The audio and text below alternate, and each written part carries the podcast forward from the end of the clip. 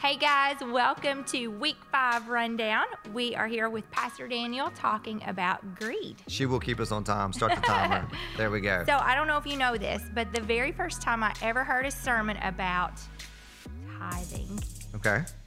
was when you were a youth pastor. Do Do mm-hmm. youth pastors preach on tithing? Well, I did. You, yeah, you got to preach on a Sunday evening, and it was the first time I'd ever heard a message about money and why you're supposed to tithe and all of these things. It was the first time that I really started to understand about generosity and giving. So, tell us what does that what does that have to do with anything with greed? Well, wow, one that was probably 18 years ago. That was like 18 years ago. Um, so uh, the weekly recap here from the sermon basically was that we think that, well, looking through the scripture, generosity is what really breaks that stronghold in your life, that greed in your life. And we're all greedy, right? I mean, we talked about this as kids. Kids grow up going, that's mine, that's mine, I want. And, you know, where do they learn that from? I mean, no, it's in our nature to be that greedy. So one way to, to combat greed is to be generous. And then when you're generous, and you, and like I talked about this week in a sermon, if you keep your hands open, God can put in your hands, and He can also send it out to bless other people. He blesses you to be a blessing to other people. So the more I'm generous to people, the more I give away, I realize more how God provides for me. Therefore, I get content knowing that He will provide, and it kind of chops away at the greed in our heart and our life. Yeah, for sure. So you talked about um, your kids. Mm-hmm. I think somebody else mentioned this a minute ago, but how you, you talk about we're born greedy and our kids are always, you know, that's mine or she took that. I remember growing up, my sister would put our Kool Aid glasses side by side and she would get down eye level and measure to see which one of us had more Kool Aid. I mean, it was that intense to make sure that somebody didn't have more than me. Mm-hmm. How do you fix that or prevent that with your own kids? That's very easy. It's called a belt. you just get a belt, and it works, right? Done. Done. Next, next now we question. know the antidote to greed. Man, I think it's one of the biggest challenges because I'm the same way. Like, hey, you know, they have more than me, or now it's like, well, they get to stay up later than I get to stay up, and Right, and like, but how's it my younger brother? I'm three years older, get the same amount of time as I get. And I always go back and say, listen, fairness lost itself in the garden, and there's nothing any fair anymore. and they always laugh at when I say that. But um, I think one of the things really is it, it, that is a thing to teach, but it really you model it.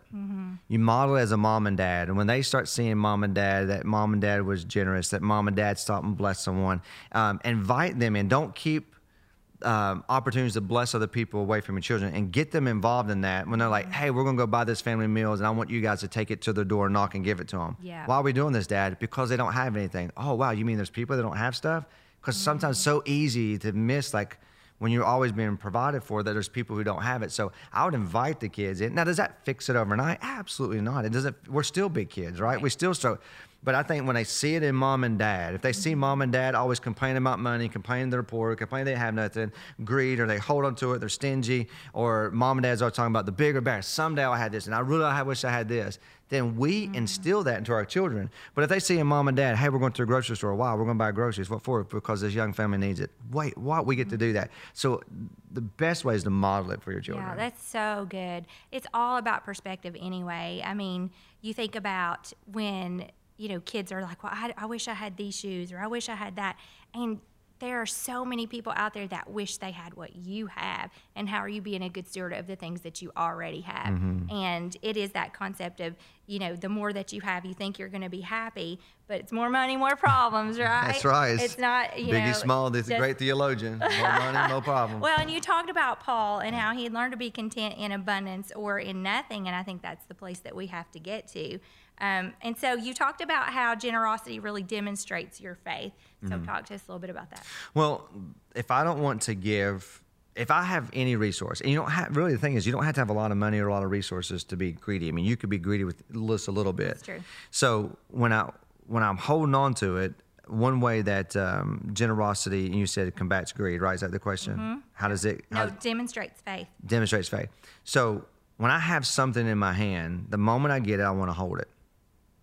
You know, I never forget. I was sitting here, and, and when we got married, um, I, I just popped in my head. We had, through all the gifts that was given to us at our wedding, um, this is you know, 1999. I had seven hundred dollars in our checking account.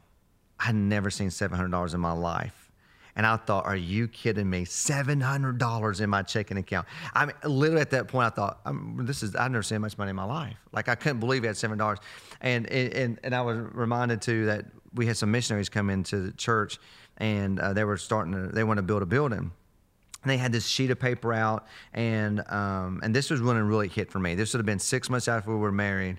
It really hit me. We had a sheet of paper, and they had blocks on it, and for every blocks that were colored in, um, gave a portion uh, to build in the church. And so they try to get the box colored in. So I think maybe Joe Single does that now. And Yeah. you're trying to get out Yep. of debt, color in the car, color into it.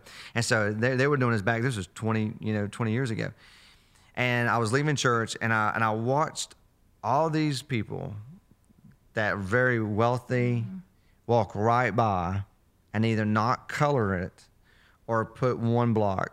Mm. And I looked at these these these missionaries, these Filipino missionaries. They were sitting there, and, and I walked by, and I I, I just felt just overwhelming impressed. You know what? We're we're going to do this. And I took that thing and I colored in, and it was at that point. I think I remember it was two weeks of my salary, mm. and my whole salary to to do that.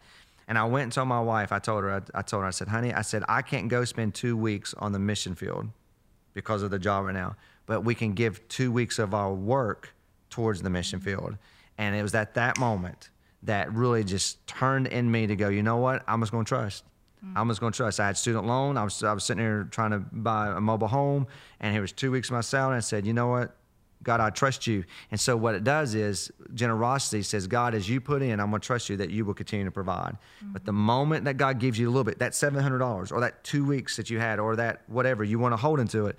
And now you put trust in you keeping it. Right. And it ain't yours. Right. It is not yours. So it breaks the, the mold of your faith. And that's really what tithing is about. Right. Tithing is a test. So many people get caught up in tithing. Churches want my money, blah, blah, blah, blah, blah. And usually people say that are really greedy. Mm-hmm. I'm not being mean to you, but people say, are there, and I don't mean it's mean, they just don't know what it means to tithe. Right. It's just a test. God's going to test your heart. Think about it. how much of your time is like how you want to make money, spend money, save money, do with it. Kids' college, groceries, electric bills. I mean, pay raise. Do I have enough? You know, uh, do I get a stimulus package right now in the middle of the stimulus stuff? Am I going to make anything? You know, whoever wins or not win the election. It, your mind is all it competes with your heart, and God says, "No, that's what I want." So I'm gonna test it. Yeah. Just test it. And every time you get paid, and I get paid, or every time any resource comes in our hands, God's like, "I'm gonna test you and see what you're gonna do with it."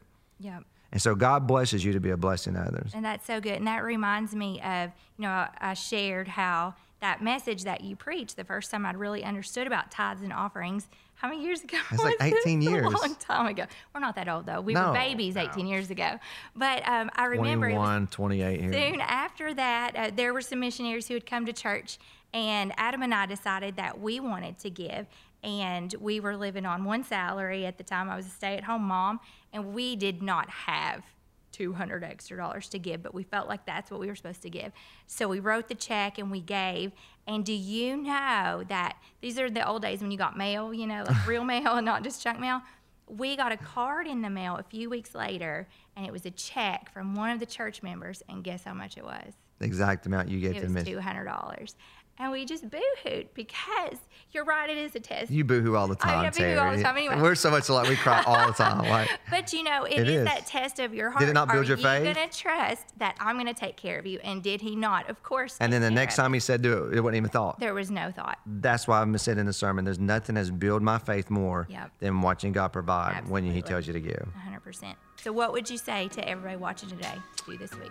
I would encourage you pray and say, God, I want to keep my hands open, and who this week, or what family this week, or what organization this week. It could be an organization that you are moving in that you want me to bless. Yeah. And listen, it doesn't. That's the thing. So many people put some dollar amount on it. It's not about a dollar amount. Right. I mean, you know how long if just a Starbucks card goes somebody, just a Yes. bless. That's five dollars, five bucks. Yes. A, a, a meal. I mean, anything that you can do to bless someone. So you don't have to have a lot Right. to be a blessing to people. So just bless them. Absolutely. So, go be a blessing. Go be a week. blessing. All right. See y'all.